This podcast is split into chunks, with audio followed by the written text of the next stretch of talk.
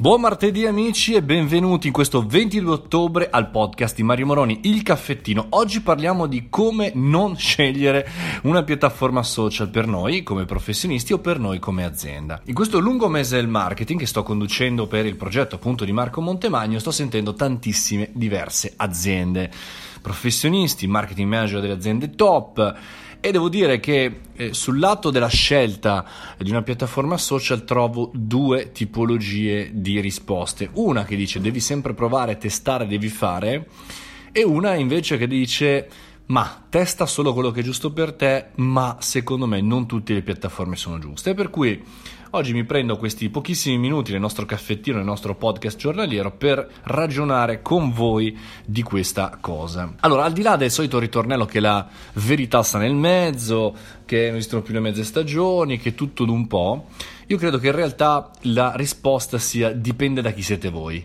Per quanto mi riguarda, come Mario Moroni, come diciamo, professionista, come imprenditore, la scelta è sempre stata quella fino ad oggi di testare, continuamente di testare, anche cose nuove di testare, di provare, scrivermi e che mi ha dato sempre la possibilità di avere all'interno del mio percorso anche tante soddisfazioni, anche tanti tentativi andati a buon fine, anche tanto tempo perso chiaramente e anche la possibilità di registrare in ogni cavolo di account, in ogni cavolo di social l'account Mario Moroni su Twitter Mario Moroni, su LinkedIn Mario Moroni, su Twitch Mario Moroni, su, da tutte le parti c'è Mario Moroni.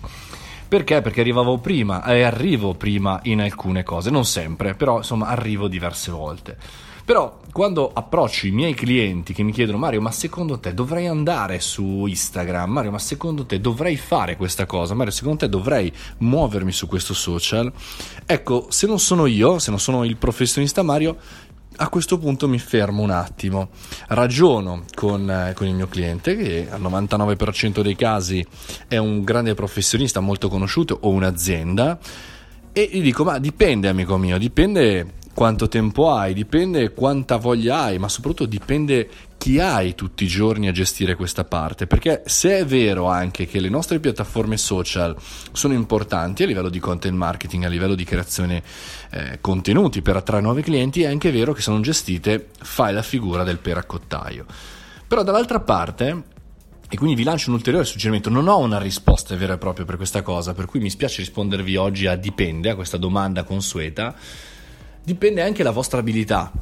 Perché eh, l'ho visto soprattutto con eh, TikTok, a me creare contenuti piace tantissimo, però non creare contenuti video simpatici, non sono capace di farlo, non credo perlomeno, mi piace creare contenuti eh, che abbiano un senso dal punto di vista del business, magari qualche cosa di utile per, per, le persone che mi seguono, ma non sono un intrattenitore che fa ridere, che fa il comico, per cui faccio fatica in questo caso fino a che non trovo una mia, un, una mia utilità a rimanere su questo social, ci sto, ci provo, testo. E sarà così anche con gli altri, per cui il punto è sempre conoscere prima le nostre abilità e poi scegliere la piattaforma giusta e poi testare nel modo giusto la piattaforma. Provate a farlo anche voi questo esercizio, provate a capire quali sono le vostre abilità, quali abilità, se migliorate, se formate, possono portarvi a un grande vantaggio e poi rispondete a questa domanda: qual è il social e qual è la modalità per cui devo vivere questo social al meglio per, ed è sempre l'obiettivo da tenere sotto mano, per fare business e per ottenere nuovi clienti e nuovi contatti. Buon caffettino a tutti, buona giornata, buon martedì, dai che si avvicina. Che cosa? Almeno la metà della settimana. Ciao ragazzi!